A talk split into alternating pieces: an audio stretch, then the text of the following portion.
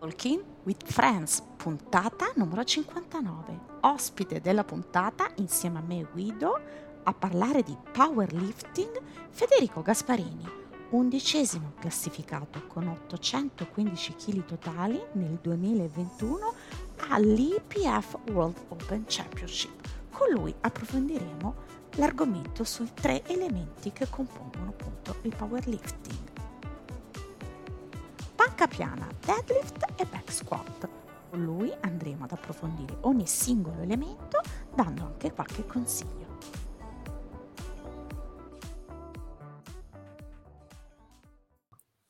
Bentornati ad una nuova puntata di Talking with Friends. Come vedi, e vedete ragazzi, i riquadri sono pieni, quindi ci sono tanti ospiti con me.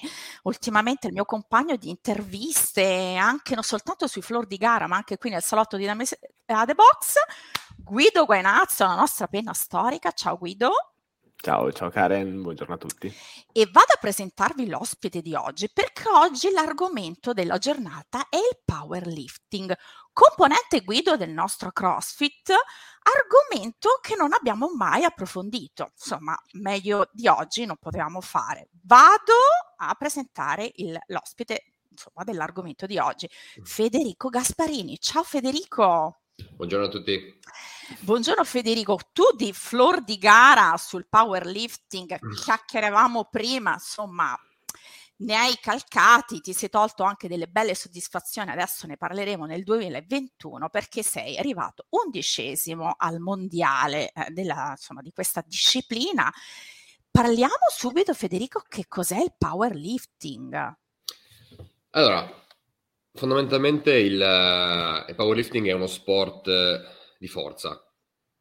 Si parla di sollevamento, sollevamento pesi, quindi in realtà è uno sport che deriva un po' da una costola del sollevamento pesi olimpico, quindi è uno sport che risale ai primi anni 70 quando sono state ufficializzate le prime gare effettive di powerlifting, fino poi ad arrivare a quello che è il powerlifting oggi, quindi un powerlifting moderno con regole nuove, con eh, numeri molto alti, perché devo dire che ultimamente il livello si è alzato veramente tanto, il livello della, delle competizioni, degli atleti si è alzato molto.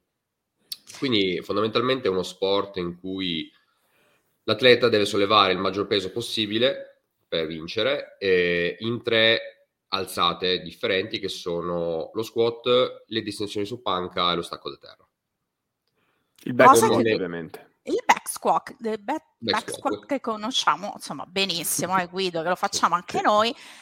Andiamo a parlare delle, insomma, nello specifico di ogni singolo movimento, perché ci sono delle varie scuole, se non ricordo male, no? Nel back squat c'è la presa uh, low bar high bar, giusto? Esatto. Spiegaci qual è la differenza. Allora, fondamentalmente la differenza sta eh, nel posizionamento del bilanciere in primis, quindi nella presa ai bar il bilanciere poggia direttamente sul trapezio, quindi il bilanciere sta più in alto rispetto all'appoggio del low bar che invece si va a, ad incastrare diciamo eh, sulle scapole quindi fondamentalmente un appoggio più basso che comporta ovviamente eh, un coinvolgimento muscolare diverso e una traiettoria diversa del movimento. Quindi nel, se vogliamo parlare di coinvolgimento muscolare nello squat ai bar, diciamo che è uno squat un po' più verticale come movimento, di conseguenza eh, viene, coinvolto un po' di più, eh, viene coinvolto un po' di più la catena anteriore. Quindi i quadricipiti sono un po' più sollecitati, i glutei sono molto sollecitati in quanto sicuramente la profondità è parecchia, la profondità della buca, rispetto a un low bar dove in realtà i muscoli coinvolti ovviamente sono gli stessi perché è sempre uno squat si parla, ma eh, la catena posteriore è quella che viene colpita un po' di più. Quindi tendenzialmente glutei eh, e rettori spinali perché il busto rimane leggermente più protratto in avanti. Mm.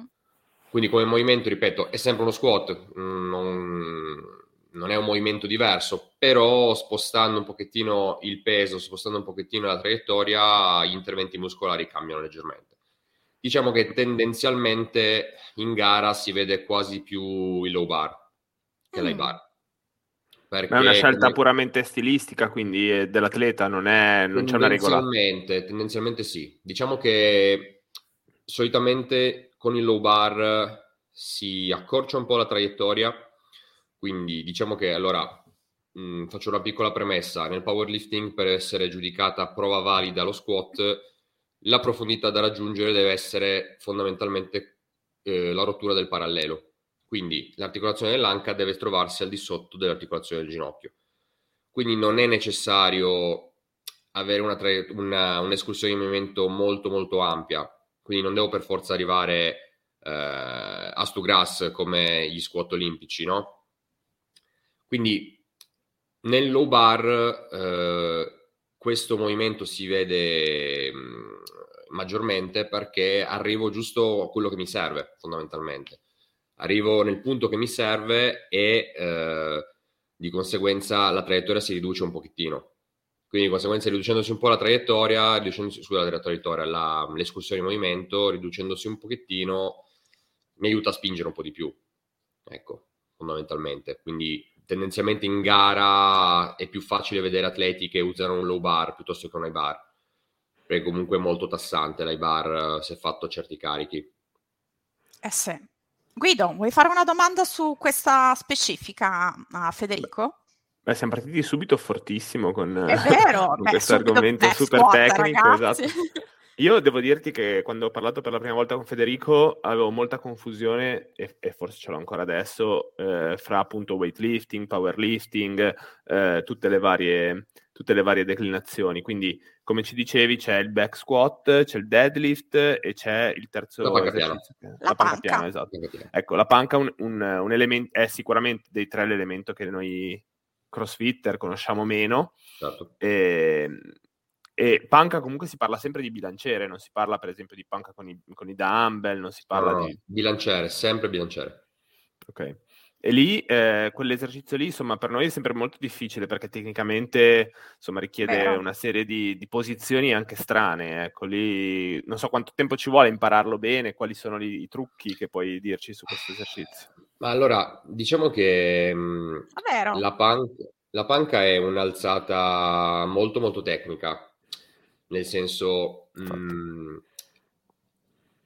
sembra molto intuitiva perché uno dice mi devo solo sdraiare e spingere il bilanciere. In realtà ci sono diversi accorgimenti, soprattutto se parliamo di, eh, di prestazione. Quindi ricordiamoci sempre che differenziamo la, l'esercizio puramente fatto in palestra per eh, muscolazione, per allenarsi, eccetera, da una panca in cui vogliamo tirar fuori e spremere quanti più chili possibili. Quindi il gesto tecnico deve essere più preciso e quasi perfetto, direi. Eh, ci sono tante variabili da considerare. La cosa principale da considerare nella panca piana è il movimento che fanno le scapole, che è una cosa che non tutti conoscono e non tutti riescono a, eh, a percepire da subito. Quindi dipende un pochettino molto anche dall'atleta, nel senso che ho, ho avuto la possibilità di anche allenare persone con una, un controllo motorio molto molto buono e una capacità di apprendere i movimenti mm, impressionante che ci hanno messo relativamente poco, altre persone che ci ha avuto un po' di più, cioè, ci volevo voluto insistere un pochettino di più perché è un movimento molto particolare quindi non è soltanto una posizione da mantenere, ma è proprio un movimento che le scapole fanno.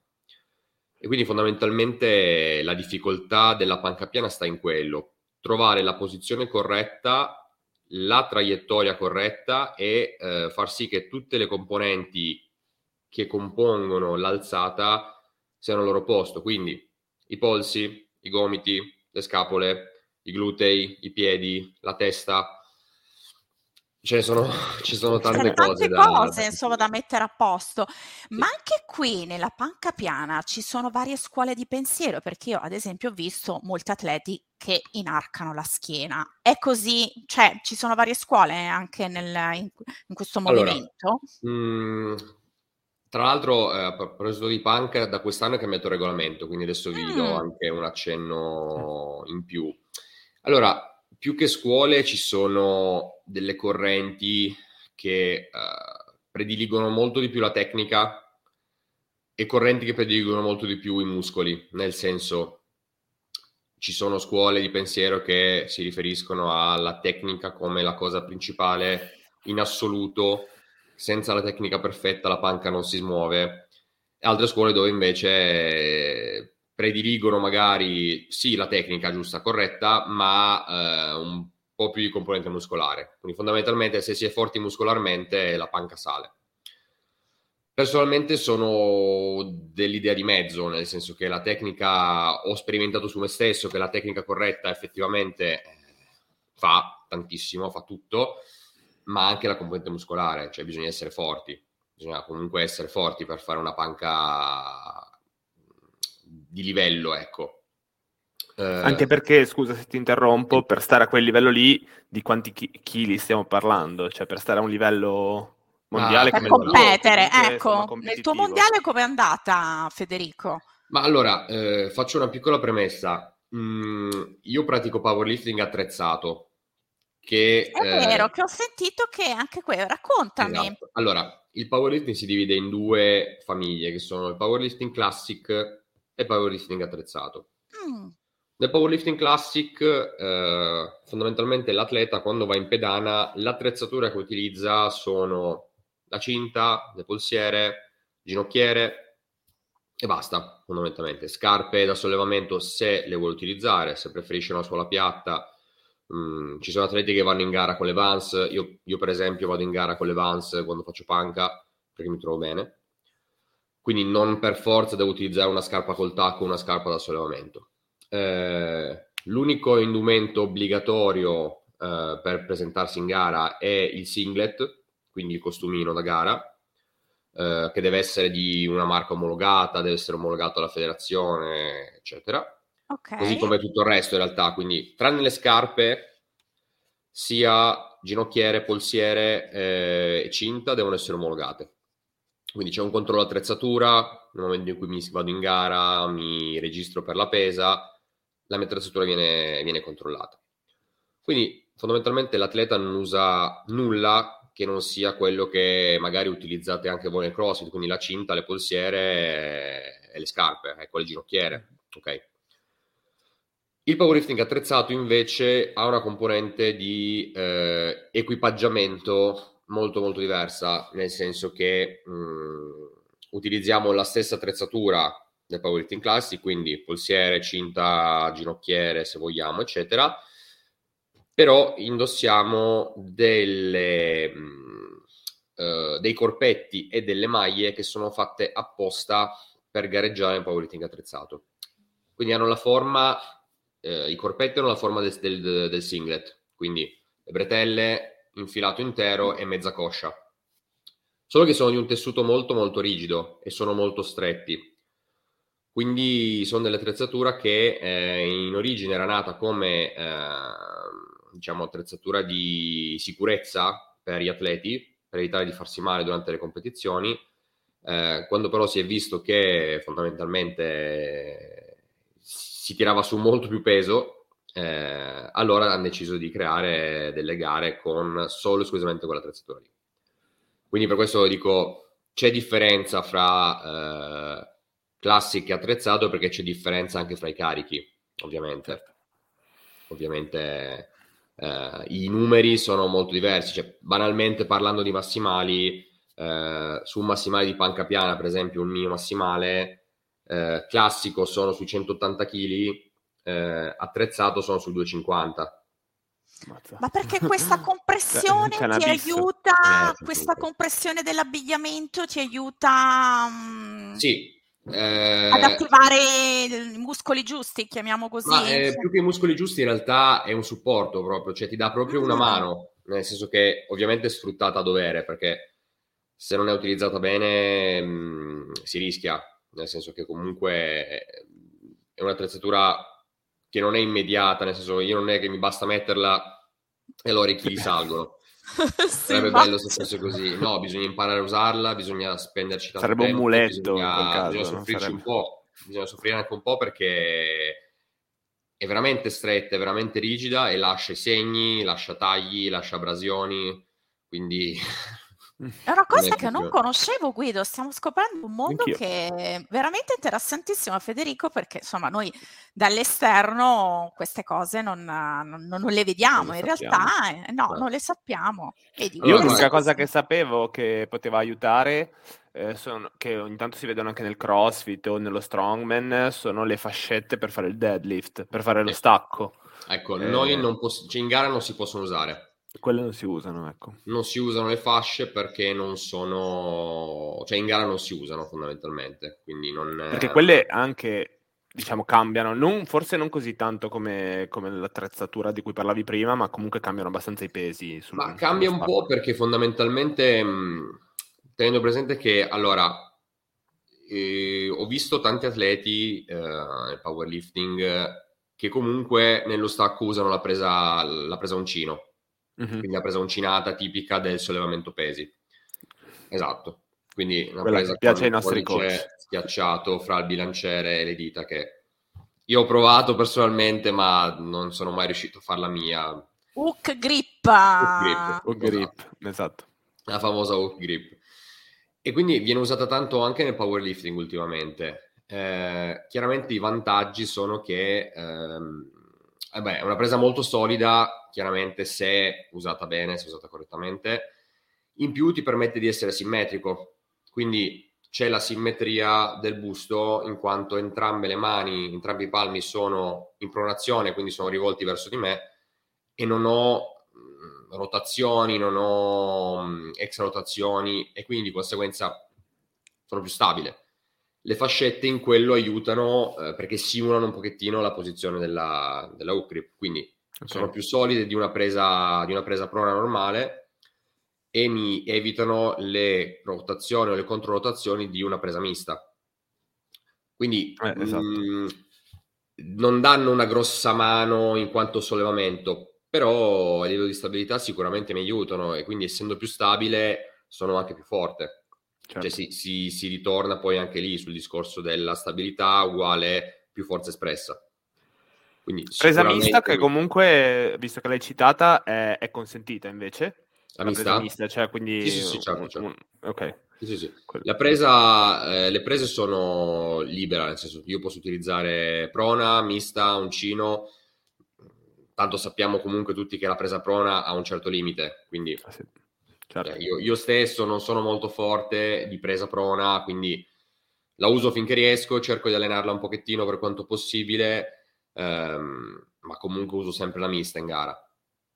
E devo dire certo. che le fascette, non sono un gran fan delle fascette, ma per un discorso di setup, però su lavori magari lunghi, su ripetizioni lunghe, eh, preferisco usare fascette per non, eh, per non affaticare troppo le mani, non affaticare troppo la presa. Mm, come, come si allena un powerlifter? Quali sono, qual è la routine di allenamento di un powerlifter? Allora, dipende. Nel senso, eh, tendenzialmente le programmazioni che seguiamo sono in funzione di una determinata gara.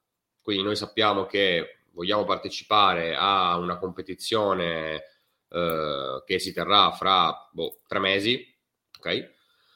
E allora la programmazione verte sulla eh, preparazione della gara. Quindi ci sarà una fase di incremento, una fase di accumulo, eh, la fase di picco e poi ci sarà il taper che è la fase di scarico pre-gara. Quindi tendenzialmente ehm, bisogna, devo anche fare un passo indietro perché ovviamente bisogna programmare sia le alzate eh, senza attrezzatura che le alzate con attrezzatura. Perché poi, ripeto, noi gareggiando attrezzati dobbiamo anche incastrare eh, tutte le varie fasi della, certo. della, dell'utilizzo dell'attrezzatura e non, perché eh, non ci alleniamo sempre con l'attrezzatura. Quindi in base al periodo in cui siamo, in base all'obiettivo, in base anche magari un po' alla maturità dell'atleta, si usa di più o di meno l'attrezzato. E lì ci sono scuole diverse. Ci sono anche lì scuole diverse, ci sono atleti, conosco atleti che eh, nonostante siano atleti attrezzati, mh, l'attrezzatura la mettono relativamente poco, magari una o due volte a settimana, Eh, noi personalmente come squadra la utilizziamo parecchio, quindi non dico tutti i giorni, ma quasi. Quindi fondamentalmente questa è la cosa principale. Poi, per quanto riguarda la seduta, lì anche lì ovviamente dipende dalla programmazione, però tendenzialmente si apre sempre con un lavoro di mobilità eh, e attivazione, quindi mobilità articolare, attivazione, eh, tanto lavoro di core stability, quindi facciamo tanto lavoro di attivazione addominale. E poi in base ovviamente all'alzata principale del giorno lavoriamo tanto sull'attivazione magari di una catena muscolare in particolare, quindi se per esempio l'alzata principale lo squat, io che ho avuto un po' di problemi di tendiniti varie al ginocchio, eccetera, tendo a scaldarmi parecchio su quelle zone, quindi tendo ad attivare pa- pa- tanto i glutei, tanto la parte posteriore, i stabilizzatori, quindi ho un po' di miei esercizi che non devono mai mancare e poi c'è la fase di avvicinamento, la fase di riscaldamento e il lavoro principale. E poi noi comunque dedichiamo tanto lavoro anche ai complementari, quindi in realtà una parte di muscolazione la inseriamo sempre. Chiaramente questa parte si va a ridurre quando siamo a ridosso della gara, per evitare sovraccarichi, per evitare affaticamenti muscolari, articolari, eccetera, che comunque ci sono sempre, perché nella carriera agonistica purtroppo le sollecitazioni sono tante e quindi gli acciacchi sono parecchi. Ma più o meno anche... una seduta di allenamento, Federico, quanto, tu, eh, quanto dura? Quanto dura? Allora, tendenzialmente, parlando di agonismo, eh, non meno di un paio d'ore. Mm. Perché, mh, mm, tralasciando il fatto che magari stiamo ancora parlando di eh, seduta attrezzata, eh, lì siamo anche sulle tre ore. Perché Basta banalmente fare due conti. Eh, mobilità, attivazione, core stability comunque portano via 20-25 minuti. Se fatta bene, con calma, senza fretta, quindi se non fatta un po' eh, alla veloce per risparmiare tempo. Eh, la parte di riscaldamento specifico non attrezzato porta via una parte, la parte di riscaldamento specifico attrezzato porta via un'altra, in più c'è l'esecuzione. Quindi faccio un esempio, devo fare un 6x3 eh, di squat attrezzato a una certa percentuale. Mi dovrò scaldare, dovrò scaldarmi col bilanciere eh, di squat senza Arrivare l'attrezzatura. Mi dovrò mettere il corpetto, mi dovrò scaldare con il corpetto e poi arriverò al peso e farò il mio 6x3. Quindi banalmente per fare squat un'ora, solo per fare squat. Bello Quindi va da sé che i tempi sono, sono, abbastanza lunghi. Quindi in realtà il powerlifting attrezzato porta via un po' di tempo. Poi dipende sempre da, da quello che decido di fare, perché se poi decido che durante la seduta voglio comunque fare la mia parte di muscolazione, ovviamente mi porta via tempo. Se decido di sacrificarla, mi faccio le mie due alzate attrezzate e ho finito. Due ore ci sto dentro e va, si può fare, però dipende sempre quali sono le, gli obiettivi. Io per la preparazione al mondiale mi ricordo che mi ha fatto delle sedute anche molto lunghe in cui ho fatto solo due alzate. Molto lunghe significa 4-5 ore. Caspita ragazzi, anche un, un impegno anche mentale, Federico. Sì, sì, devo dire di sì perché io comunque mh, faccio anche il ragionamento sul discorso attrezzatura, nel senso che comunque le alzate attrezzate sono anche un po' pesanti a livello mentale perché non sono piacevolissime. Eh sì.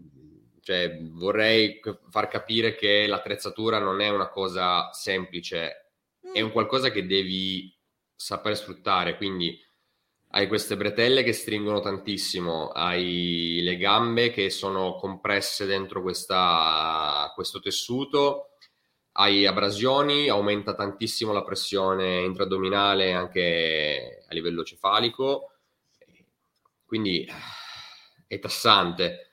Quindi già solo pensare di avere lo squat gear, squat attrezzato in seduta a me già, già mi condiziona. Io personalmente lo squat attrezzato lo patisco tanto anche in gara. Sono, patisco tanto le fasce, patisco tanto la, la tensione che mi dà l'alzata in sé. Dopo lo squat la gara va abbastanza in discesa, però per me subito lo squat mi condiziona tanto. Pensa a te. Senti, tu prima pa- eh, parlavi di programmazione, no? Sì. Noi ehm, nelle classi di CrossFit, la maggior parte di noi, tutti i box di CrossFit, insomma, seguono una programmazione, magari scritta dai va- eh, vari designer di, di programmazione, ma tutti seguiamo una programmazione. Invece a voi come funziona la vostra programmazione? Ve la scrive un coach? Ci sono dei designer di programmazione? Com'è? No, no, allora tendenzialmente ogni coach ha la sua idea di programmazione, mm. poi ci mm. possono essere delle, delle, direttive comuni, però la scelta del programma, la scelta delle intensità, del volume, eh, della modulazione degli esercizi è sempre a discrezione del coach della squadra. Quindi ogni squadra ha il suo coach, ogni squadra ha la sua programmazione, eh, quindi lì è proprio a discrezione di ogni singola squadra. Non Guido, c'è una direttiva fare... generale, ecco, non c'è una linea guida generale da cui tutti si prendono ispirazione. Ci sono nella preparazione atletica delle linee generali, come dicevo prima, c'è una fase eh, di accumulo, c'è una fase in, di incremento intensità, c'è la fase di picco pre-gara e c'è la fase di scarico. Quindi quella un pochettino è il, la regola generale. Poi ci sono anche situazioni in cui magari decido di partecipare ad una gara non importantissima, eh, anche se sono in pieno accumulo, perché magari voglio fare un test, voglio testare qualcosa, eccetera, quindi quello è un, un, discorso a parte. Però tendenzialmente più o meno le linee guida generali sulla preparazione atletica dicono che pre, pre-gara c'è sempre uno scarico, c'è sempre una fase di picco prima dello scarico e quindi... Però poi da lì, eh, nel, nello specifico, ogni programmazione è chiaramente gestita da, eh, da ogni coach, da ogni, da ogni squadra. Ok. Una, un aspetto secondo me importante per chi, magari per un crossfitter che si vuole anche approcciare a questo mondo, è eh, diciamo il team, no? Il bello del CrossFit, spesso una delle cose apprezzate e amate del CrossFit è il fatto che alla fine si lavora tutti insieme, in tanti, si fa tutti lo stesso certo. esercizio. Questa parte qua esiste nel powerlifting oppure ognuno lavora per sé? No, no, esiste, esiste. Eh, soprattutto parlando di powerlifting attrezzato nel senso ehm, i, come alzata di base per fare uno stacco, per fare uno squat, fare una panca, mi basta un bilanciere della ghisa e posso allenarmi dove voglio, no? Quindi l'accessibilità eh, è molto alta.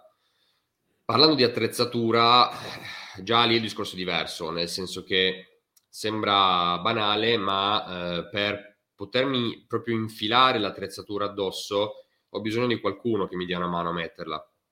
Eh, ho bisogno di qualcuno che mi stia, mi dia una mano perché tendenzialmente i carichi sono più alti mh, mm, rispetto a quando mi alleno senza. Eh, ho bisogno di una, di una, mano magari per staccare il bilanciere in panca, quindi c'è tanto tanto supporto, c'è tanto lavoro di squadra negli allenamenti ma anche in gara.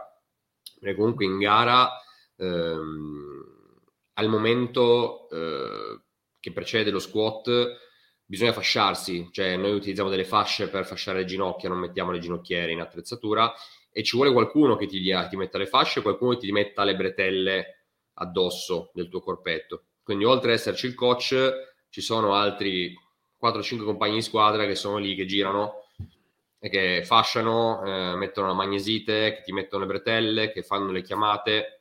Quindi quando noi andiamo in gara tendenzialmente siamo sempre 7-8 almeno nel backstage per dare una mano, per aiutarci a vicenda. Mi viene da pensare, bello. Federico, che è proprio, è proprio una, un rito un, che si segue pre-gara, no? la vestizione, l'aiuto dei compagni. Eh, Guido, quasi un po' ottocentesco, mi viene un po' in... parlando di... Bello stri- di- mi viene in mente i corsetti delle dame che erano tutte strette, ci voleva qualcuno che li doveva... più o meno, più o meno sì. Oh, mi è venuto in mente questi pensieri. Io invece, ragazzi, volevo approfondire lo stacco che non abbiamo approfondito e poi magari parliamo di qualche tips, qualche stereotipo legato ai vari movimenti. Perché guardando il video di Federico, uh, mentre faceva lo stacco ai mondiali, notavo che la sua stance, quindi la, la disposizione dei piedi, era quella sumo, che noi chiamiamo sumo deadlift, immagino anche nel powerlifting. Certo. È a discrezione dell'atleta o è, è, proprio un movimento standard così, cioè la posizione dei piedi? No, no, è, è proprio a discrezione dell'atleta, nel okay. senso che in gara io posso decidere se utilizzare la, lo stacco regular o lo stacco sumo, quindi quello è, lo decido io come atleta, eh, ovviamente sempre parlandone col coach, perché lì c'è da valutare, perché chiaramente se uh, vedo che è vero, io magari sono forte di stacco sumo, perché per un discorso di leve, adesso lo, lo spieghiamo un attimo, riesco a tirare su più chili, però noto che è uno stacco che tendenzialmente mi crea più infiammazioni o mi crea più microinfortuni, uh, su alcuni atleti si fa un passo indietro e si torna regular Uh, questo perché il sumo è, non è semplicissimo, nel senso che non basta allargare le gambe e fare più chili. Ci sono delle attivazioni, delle tensioni che si creano che sono leggermente diverse da quelle dello stacco regular. Quindi bisogna fare un po' attenzione. La prima cosa è la larghezza dei piedi. Quanto devo allargare i piedi? Mm, dipende dipende da eh, tanti fattori, quindi dipende tanto dalla mobilità articolare del singolo atleta, dipende dalla mm, forza che riesco a esprimere in, un certa, in una certa posizione, quindi non è detto che aprire i piedi eh, all'estremo sia effettivamente un beneficio, poi per, per me e per l'alzata.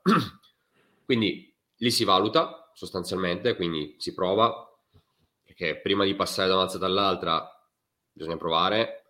Ehm, quindi si cerca di trovare il ma- miglior compromesso tra apertura dei piedi e forza espressa. Per quanto riguarda eh, la, mia, diciamo, la mia apertura, tra virgolette, quella che utilizzo io, è un'apertura media, diciamo, nel senso che mi prendo come riferimento ehm, gli anelli posti agli 81 cm del bilanciere e la mia tibia va leggermente oltre quelli. Quindi non ho i piedi attaccati ai dischi come fanno alcuni, eh, perché ho provato, perché prima di, di, escludere le opzioni le provo ovviamente, ma mi sono reso conto che non riesco a esprimere la forza che potrei con una stance più stretta. Mm. Quindi le varie posizioni si, si devono testare, quindi lì bisogna, bisogna, capire anche per quanto riguarda l'apertura dei piedi, quindi aprire troppo i piedi, extrautare troppo i piedi non sempre è una cosa utile per l'atleta, ok? Perché lì magari non sono in grado di esprimere abbastanza forza o non sono stabile in chiusura, perché c'è da valutare anche quello. Quindi, uh, Perché sostanzialmente tu allargando i piedi fai meno strada, giusto? Quindi tiri su più chili per riduce quello. Un po', riduce un pochettino la, la, la, strada che fa il bilanciere in salita. Non è detto, perché ripeto, dipende molto molto anche dalle leve. Quindi mm. dipende proprio anche dall'antropometria della persona. Io per esempio non sono un soggetto con leve favorevoli allo stacco, quindi in realtà le differenze tra il mio stacco regular e il mio stacco sumo, parlando di non attrezzato, mh, mm, non sono tantissime. Come massimali di stacco io ho un 2,70 sumo e un 2,60 regular, quindi siamo, là. siamo lì. Però con l'attrezzatura il discorso cambia. Con l'attrezzatura non dico che è quasi obbligato fare il sumo, ma siamo lì, nel senso che comunque la, la, l'approccio e la, mm, l'utilizzo del regular nell'attrezzato sono pochi gli atleti che lo fanno, non sono tanti. E sono atleti che in realtà tendenzialmente non fanno sumo per vari motivi, quindi vuoi per mobilità, vuoi per uh, scarsa tecnica, vuoi per Uh, ripeto, infiammazioni magari croniche che il sumo provoca. Io ho un paio di compagni di squadra che il sumo proprio non sono in grado, ma perché gli provoca infiammazioni che puntualmente si presentano. Di conseguenza, lì la scelta, la scelta ovvia e obbligata è abolire il sumo e tenere regola. Certo. Proprio... Io verrei al momento, ragazzi, di parlare, perché immagino no, che ci siano anche nel powerlifting degli stereotipi legati a questa disciplina. C'è qualche stereotipo, Federico, che vogliamo sfatare? Qualche opinione? Vabbè, allora, il primo che mi viene in mente è proprio riferito al sumo, cioè che eh, su internet esiste proprio la frase sumo is cheating, quindi il sumo è barare no, cioè nel senso sì, eh, in quanto magari mi riduce leggermente la leva, eccetera, ma se non sono in grado di spingere in quella posizione non baro assolutamente. Cioè non, Infatti, perché quello che dicevo prima, cioè ti accorcia un pochino la, la, distanza, però in realtà devi saper far leva con le gambe larghe, cioè devi esatto. saper far sì, forza con le gambe larghe. Comunque, e poi ripeto, comunque eh, non c'è tutta, tutta questa differenza in chiusura tra il sumo e il regular. Si può parlare di forse qualche centimetro, ma eh, proprio risicati. Cioè, per esempio, certo. io ho, ho, comparato dei video e delle immagini in cui in chiusura nel sumo e in chiusura nel regular non c'era tutta questa gran differenza, ecco. 2-3 centimetri, to. Sì. Qualche altro stereotipo, Federico? Uh... Don, donne e powerlifting, per ecco, esempio. un argomento ah, che un argomento. nel crossfit, donne e crossfit, mm, muscoli, donne enormi.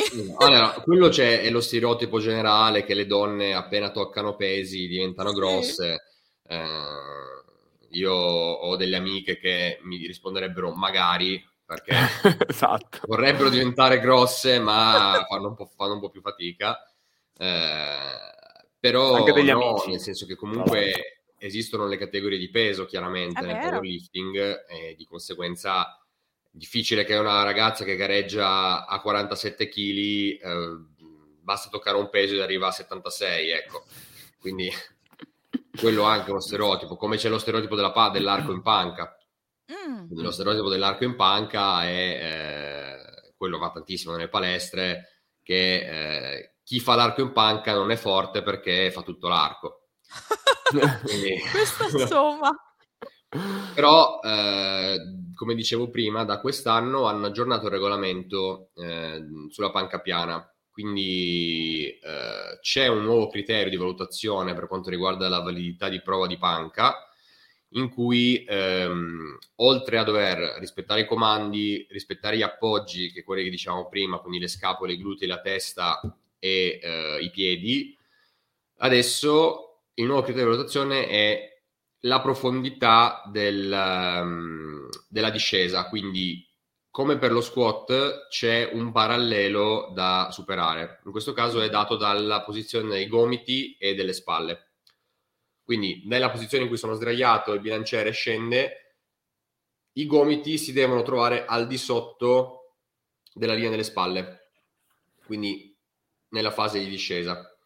Eh, questo è stato deciso per eh, limitare quelle panche estreme, quegli archi estremi che si vedevano eh, nelle competizioni, in cui alcuni atleti effettivamente tra il braccio teso e il braccio piegato non c'era tutta questa differenza, quindi in avevano un ROM di 5 centimetri Sinceramente non sono molto d'accordo con questa cosa, nel senso che se vogliamo parlare di leve, se vogliamo parlare di mobilità, perché non posso sfruttare quello che mi ha dato madre natura, nel senso uh, una buona mobilità articolare, delle leve, delle leve favorevoli per spingere, le sfrutto. Cioè, mm, certo. mh, fino adesso è sempre stato così, adesso hanno deciso di cambiare, però tant'è, non possiamo farci niente. Questo è il regolamento nuovo e questo ci dobbiamo ottenere. Mm-hmm. Uh, Federico, invece un'altra cosa che mi viene in mente che vogliamo adottare noi nelle classi di CrossFit per appunto migliorare il deadlift, la panca, anche se la facciamo meno, ma la facciamo, e il back squat. Mm, dacci qualche tips che possiamo adottare anche noi okay. nelle nostre Allora, sicuramente la, il consiglio principale che si può applicare sia nello squat che nello stacco è utilizzare bene la respirazione.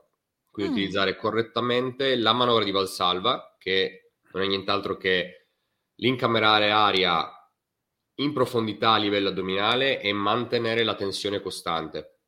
Quindi fondamentalmente un'apnea, ma un'apnea controllata, quindi non basta trattenere il fiato e eseguire, mm. bisogna prendere un bel respiro, compattare l'addome, quindi l'addome preme per uscire verso l'esterno, mi mantiene stabile il busto e da lì allora avrò un'alzata solida, sia di squat che di, che di stacco. Quindi questa è la prima, è la prima regola.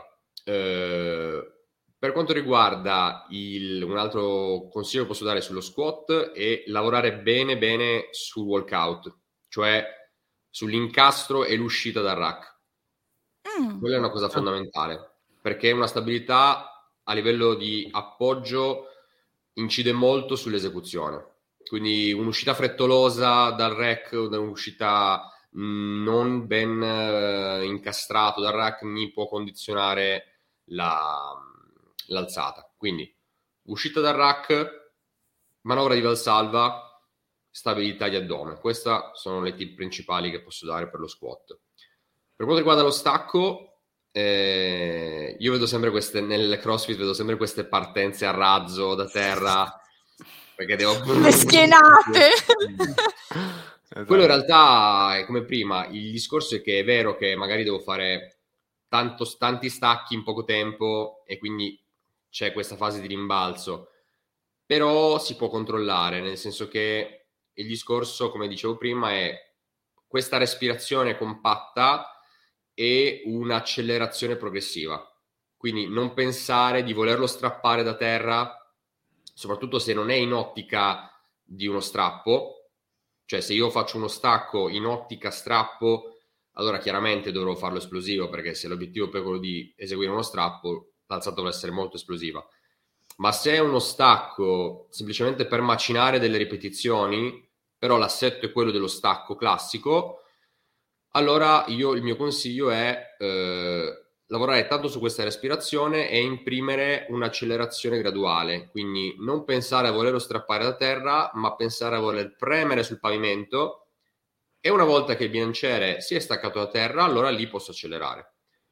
Stessa cosa nel momento in cui vado a riportare il bilanciere a terra, eh, cerco di evitare di sfruttare il rimbalzo che mi dà la, il pavimento, ma controllo la discesa. Tanto se mantengo la tensione nei punti giusti, il bilanciere sale per forza. Quindi quello non c'è, non c'è proprio pericolo. Quindi fondamentalmente sono quelle le posizioni e le attivazioni giuste. Io farei tanto affidamento sui glutei, non si parla di stacco, e meno sulla schiena. Glutei, glutei, glutei, ragazzi, mu- muscolazione in quella parte lì che a quanto ho capito è fondamentale.